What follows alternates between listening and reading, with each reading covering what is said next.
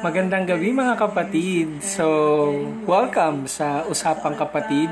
Ito po ulit si Kuya AJ nyo at welcome sa ating episode 6 ng Usapang Kapatid. So, ngayong gabi, ang pag-usapan naman natin kasi merong um, nag-send sa akin ng message at nagkaroon kami ng conversation ng isa sa mga listeners natin.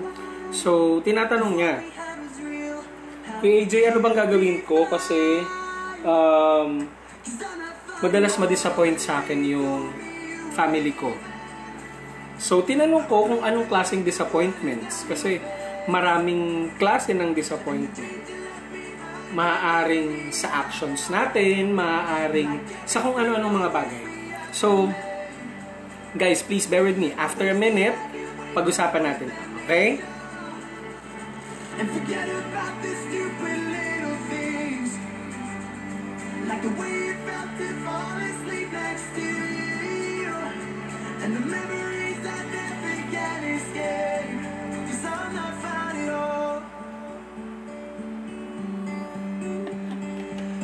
pictures that you sent me, they're still living in my phone I'll admit I like to see them, I'll admit I feel alone And all my friends keep asking why I'm not around. It hurts to know you're happy, yeah, it hurts that you moved on. It's hard to hear your name when I haven't seen you in so long. It's like we never happened, was it just a lie? What we had was real, how could you be fine? Ayan, so bago tayo mag-proceed, gusto ko munang pasalamatan yung mga kapatid nating napaka-generous. So, may couple po na nagpadala sa akin ng fried noodles. So, thank you so much. Ang sarap. Um, thank you so much, Nikon at uh, Ate Gia. So, ang sarap. Promise. um, kinain ko siya bago ako mag-record ngayon. So, okay. Let's talk about disappointments. Nabubulo na naman ako. Ba yan? um, let's talk about disappointments from the family. So, itong ating isang listener ay gustong mag-commit na ng suicide. So, tinanong ko yung gravity ng situation niya kasi baka naman kako um, sobrang mong dinamdam or kung ano man yung rason tinanong ko siya kung bakit. Kasi para sa akin, sobrang bigat na nun dahil gusto niyang mag-commit ng suicide. At hindi biro ang merong suicidal tendency. So, just to remind you guys, kapag may mga nakausap kayong may mga suicidal tendency, please, kausapin nyo sila ng maayos kasi hindi natin alam kung anong magiging outcome nila. And then, i-clarify nyo kung ano yung gusto nyo sabihin sa kanila. Kasi mamaya, iba yung pagkakatake nila doon sa sinabi nyo. At iba din naman yung gusto nyo iparating sa kanila. Okay? So, i-clarify natin lahat para mas malinaw sa kanila at mas maunawaan nila kung ano yung gusto nyo sabihin. And then, kung hindi na kaya ng powers natin, i-counseling sila or hindi na kaya nating um, panghawakan pa yung mga gusto nilang sabihin. Meron, sa psychology, meron tayong tinatawag na referral. So, sa referral, pwede nyo silang tulungan maghanap ng psychologist na po pwedeng makatulong sa kanila na may um, experience o may pag-aaral patungkol dun sa kanilang situation. So, please guys, i-handle natin to ng maayos kasi hindi natin alam kung anong mangyayari sa kanila after nyo silang kausapin. So, itong listener natin, by the way, mabalik tayo sa kanya. Um, gusto niya mag-suicide kasi most of the time, lagi siyang nako-compare, laging feeling niya disappointed sa kanya yung family niya. The reason is, um, lately daw, bumaba yung grades niya. And tinanong ko kung bakit. Sabi ko, may mga napabayaan ka bang mga activity? May mga hindi ka ba naipasa? Or may hindi ka ba mga nagawa? Sabi niya, Kuya, ang hirap nung setting namin ngayon. Kasi lahat kami online. Lahat kami nagpapasa ng modules. So mahirap. And then, sabi niya sa akin, parang sa mga previous years niya sa pag-aaral, ngayon lang siya nakakuha ng 79. So, sabi ko bakit? Ba't umabot ka sa puntong ganon? Anong mga pinagdadaanan mo? Anong mga nagpapabigat sa loob mo? Bakit ka umabot sa ganyang punto? So, pinaliwanag niya sa akin. Sabi niya, Kuya, ginawa ko naman po lahat. This is my first time na nakukuha ako ng ganitong um, grades. At hindi yun matanggap ng parents ko. Okay. So, sabi ko sa kanya, set aside muna natin yan. Um, ano yung mga previous grades mo? Sabi ko sa kanya. Then, sabi niya, ang highest niya lagi ay 96, hindi siya bumababa ng 70. So, another question na tinanong ko sa kanya, ano baka kung pakiramdam mo nung nakakuha ka ng 70 no, or ng line of 7? sabi niya hindi daw siya palagay kasi hindi nga siya sanay na nakakakuha siya ng ganon. And then, sabi niya hindi rin daw natuwa yung parents niya. Okay.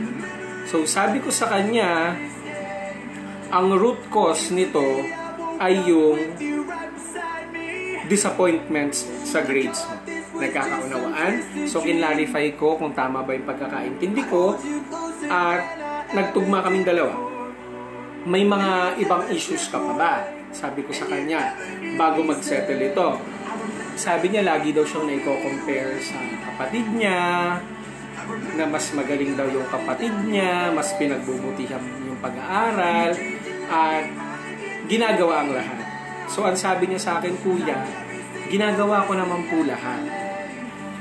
Hindi po ako nagkulang sa pag-aaral. At halos nagpupuyat po ako sa pag-aaral. So, my clarification is, bakit umabot ka ng line of 7? Lagi kasing may reason yon. Napaka-imposible, sabi ko sa kanya na mag-line of 7 ka kasi trip lang ng teacher mo. Hindi po pwede yon. Sabi niya sa akin, may nakalimutan daw siya ipasa. So lumabas yung isa pang reason ulit na may nakalimutan siyang ipasa. So sabi ko nang hingi ka ba ng um, consideration sa teacher mo, baka naman pwedeng maihabol. Sabi daw ng teacher niya ay nagawa na yung grades. So doon nagsimula yung kanyang anxiety. So on that moment, nung pinakita na yung grade sa kanya, nung binanggit na sa parents niya, nagalit yung parents niya. So sabi ko, pinaliwanag mo ba sa parents mo kung bakit ganun? Kasi ang pagka-counseling mga kapatid ay dapat manggagaling sa kanila lahat ng sagot. Manggagaling sa kanila lahat ng sagot. Hindi po pwedeng sa counseling ay mag um, iiwan tayo ng questions na answerable by yes or no. So, dapat laging ang magiging question natin ay open-ended or tama ba ako? Um, dapat lagi siyang masasagot ng mga rason. Okay? So, lumabas yung isang reason da, na hindi daw siya nakapagpasa. Okay. And the next part na ginawa ko ay pinaunawa ko sa kanya kung bakit nangyari yung ganong senaryo. Sabi ko, meron kasing pagkukulang at hindi napunan yung kakulangan. Okay? So, sabi niya, bakit daw ganun yung naging reaction ng parents niya sa kanya? Eh, first time niya lang naman daw nakakuha ng ganun. So, sabi ko sa kanya, una pa lang kasi, kapatid, nag-set ka na ng expectation sa kanila. Okay? So, unang-una pa lang, sinet mo na sa kanila na mataas yung grades mo, hindi ka bumabagsak, and then dumating to ngayong line of 7. So, syempre, madidisappoint sila. Pinaunawa ko sa kanya na, kapatid, ginawa mo ang lahat. Kapatid, ginawa mo ang lahat ng makakaya mo para makapasa. Okay? And hindi ka dapat malungkot kasi line of 7 ang nakuha mo. In the first place, sinasabi ko sa'yo na um, pinaghirapan mo lahat yan. Right? Sabi niya, opo kuya. So, sabi ko, yung professor ko nga nung college, ang sabi sa akin, just to share with you guys, na sabi niya sa akin, huwag daw kaming malungkot kapag nakakuha kami ng line of 7 sa grade. Sabi ko, Prof, bakit po? Sabi niya, sa sociology kasi, okay lang na makakuha ka ng line of 7, 75, 76, that's totally fine. Because 76 is part of 100. And ang kalahati ng 100 ay 50. So, magpasalamat ka na naka 76 ka. Kasi naragpasan mo yung kalahati.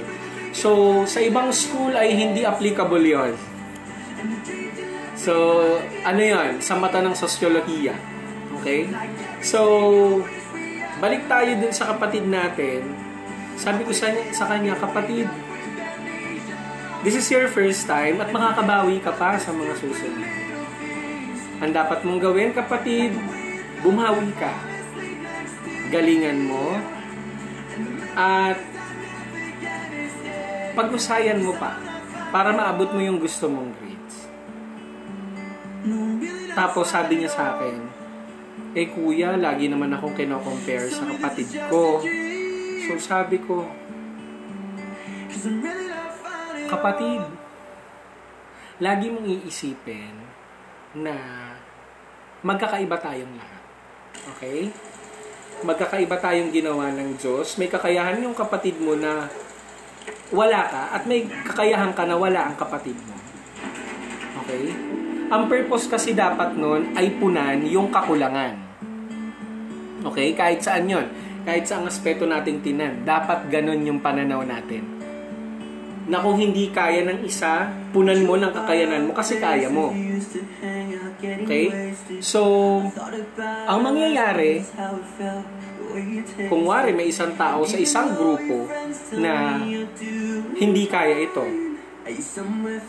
So, tulungan mo, turuan mo para maging kaya niya rin sa mga susunod na panahon. At ikaw din, meron ka ring pagkukulang sa iyong kakayanan dadating ang panahon na tutulungan ka. It's just that, kagaya nga nung sinabi ko sa previous episode natin na meron kasing standards lagi ang tao. At ang nagseset nun ay yung environment ng tao. So natural na yon, hindi na natin maaalis yon sa kultura natin. Lagi tayong may expectation, napakaswerte natin kapag meron tayong pamilya na hindi tayo kinukumpara. Magpasalamat tayo sa Diyos. Pero kung meron man tayong kapamilya na lagi tayong kinukumpara sa iba, ipagdasal natin. Kausapin natin na bumababa na po yung tingin ko sa sarili ko kasi lagi nyo po akong kinukumpara Lagi namang nadadala sa maayos na usapan yon mga kapatid. Ipaunawa mo dun sa mga taong ikinukum, ikinukumpara ka sa iba na meron kang ibang kakayanan, na meron kang ibang talento, na meron kang ibang galing. At kailangan nilang maunawaan yun. Kailangan natin silang gisingin sa ganun. Okay? At sinabi ko rin sa previous episode na we cannot please anyone kahit gawin mo ang lahat, may sasabihin ng tao. Kahit hindi mo gawin ang lahat, may sasabihin ng tao. Kapag wala kang ginawa, may sasabihin ng tao. Right? Kaya sinasabi ko sa inyo, gawin nyo yung mga bagay na makapagpapasaya sa inyo. Huwag kayong dumipende sa sasabihin ng ibang tao kasi at the end of the day, hindi sila ang bubuhay sa inyo. Kapag kinailangan nyo ng tulong, hindi sila tutulong sa inyo. Paminsan-minsan, kailangan nating matutong tumayo sa sarili nating mga paa. Hindi masama yun. Kung depende tayo sa sasabihin ng ibang tao, wala tayong mararating. Kasi hihilahin nila tayo pababa eh. Hindi nila tayo titigilan hanggang sa hindi tayo bumabagsak. At kapag bumagsak ka, may sasabihin din sa iyo ang tao. So kapatid, kumapit ka. May dadating na magandang oportunidad para sa iyo. Kung ngayon man ay naikumpara ka sa iba, ipagdasal mo sila kapatid. Kung ngayon man ay nasaktan ka dahil naikumpara ka sa kakayanan ng iba, ipagdasal mo sila kapatid. Nahipuin sana ng Diyos yung kanilang mga puso at matanto nila na meron tayong iba't ibang kakayahan. Makikipagpustahan ako sa inyo, may kakayanan kayong hindi nila kaya. Meron kayong talent na hindi nila kaya. Kasi unique tayong nilikha. Magkakaiba tayong nilikha. Para sa kapatid na nag-message sa akin, kapatid, maging proud ka sa kung ano yung naabot mo. Kailangan mo maging masaya sa mga bagay na naabot mo. Alam mo kung bakit? Kasi nga yung iba hindi naman naaabot yung naabot mo eh. Ikaw lang ang nakaabot niyan. Lagi mong isipin na pinaghirapan mo yun, pinagpaguran mo yun, at maging masaya ka sa lahat ng pinagpaguran at pinaghirapan mo. Dahil kapatid, kung makikinig ka doon sa mga taong nagsasabi sa iyo na hindi ka magaling, na hindi ka maayos, hihilahin ka nila pababa at hindi mo maabot yung mga achievements mo ngayon. Gusto ko na lakasan mo yung loob mo, kapatid. May mga taong nagmamahal at naniniwala sa iyo. Tandaan mo yan. Maraming nakapaligid sa iyo na hindi mo man nakikita o hindi man nila pinararamdam sa iyo na mahal ka nila, kapatid, mahal ka nila. Hindi ka nag-iisa. May mga taong nagmamahal sa iyo. Kung may mga tao man na hindi nagmamahal sa iyo, hayaan mo sila.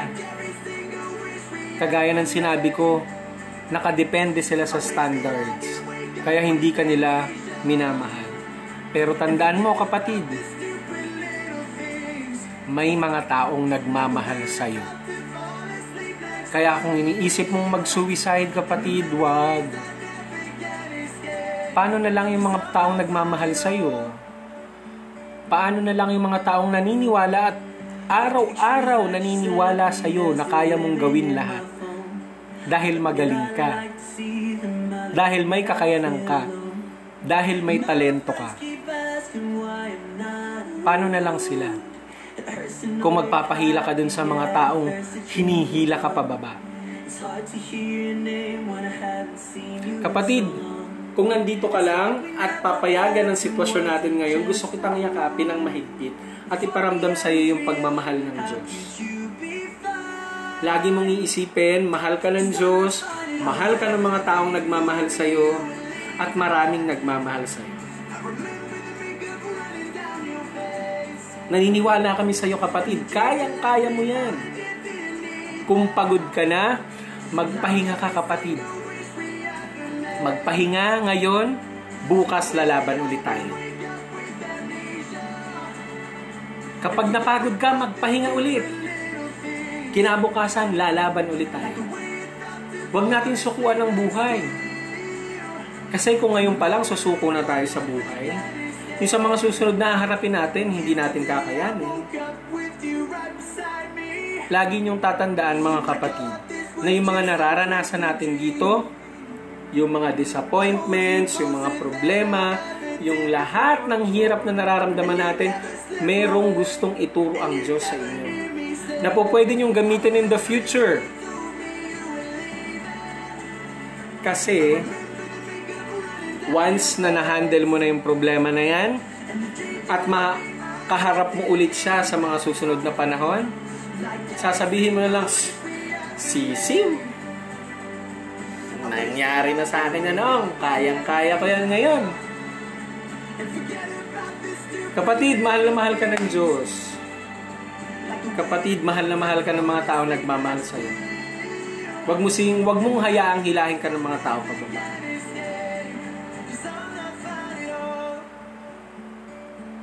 So, ang last message ko kapatid, kapit lang tayo. Kapag napagod ka ngayon, magpahinga, pagising sa umaga, magdasal, Lord, thank you so much. Nabuhay pa ako. Nagising pa ako. Alam ko may gusto ka pang gawin sa akin. May plano ka pa para sa akin. Samahan niyo po ako araw-araw. Palakasin niyo po yung loob ko.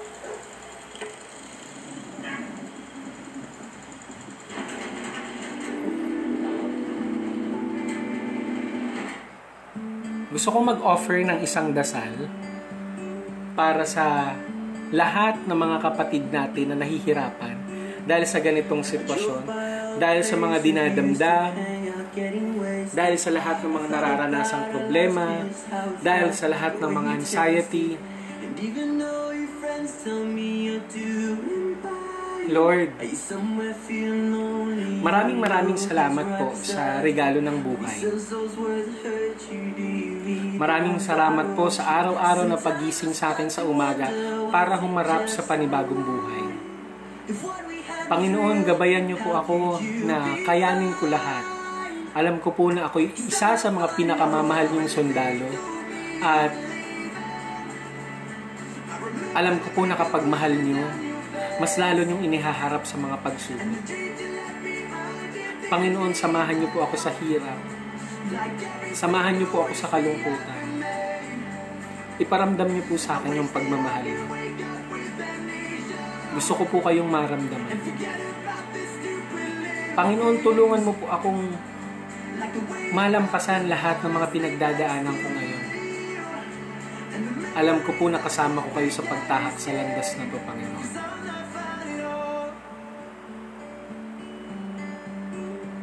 Iparamdam niyo po sa akin yung pagmamahal niyo. Maraming maraming salamat po at aasa po ako ulit na sasamahan niyo po ako kinabukasan.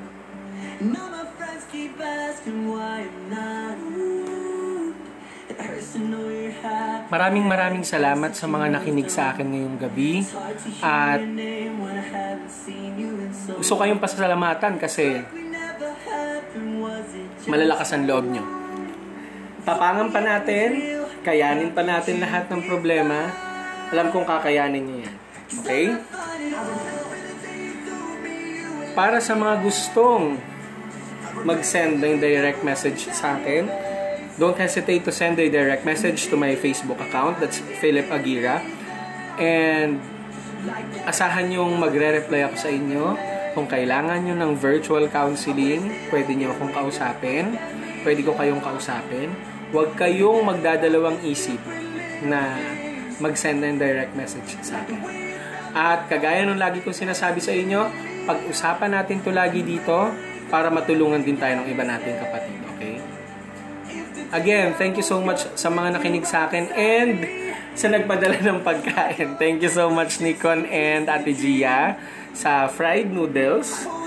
So, aasahan ko ulit mga kapatid na pakikinggan niyo ulit ako sa susunod na episode.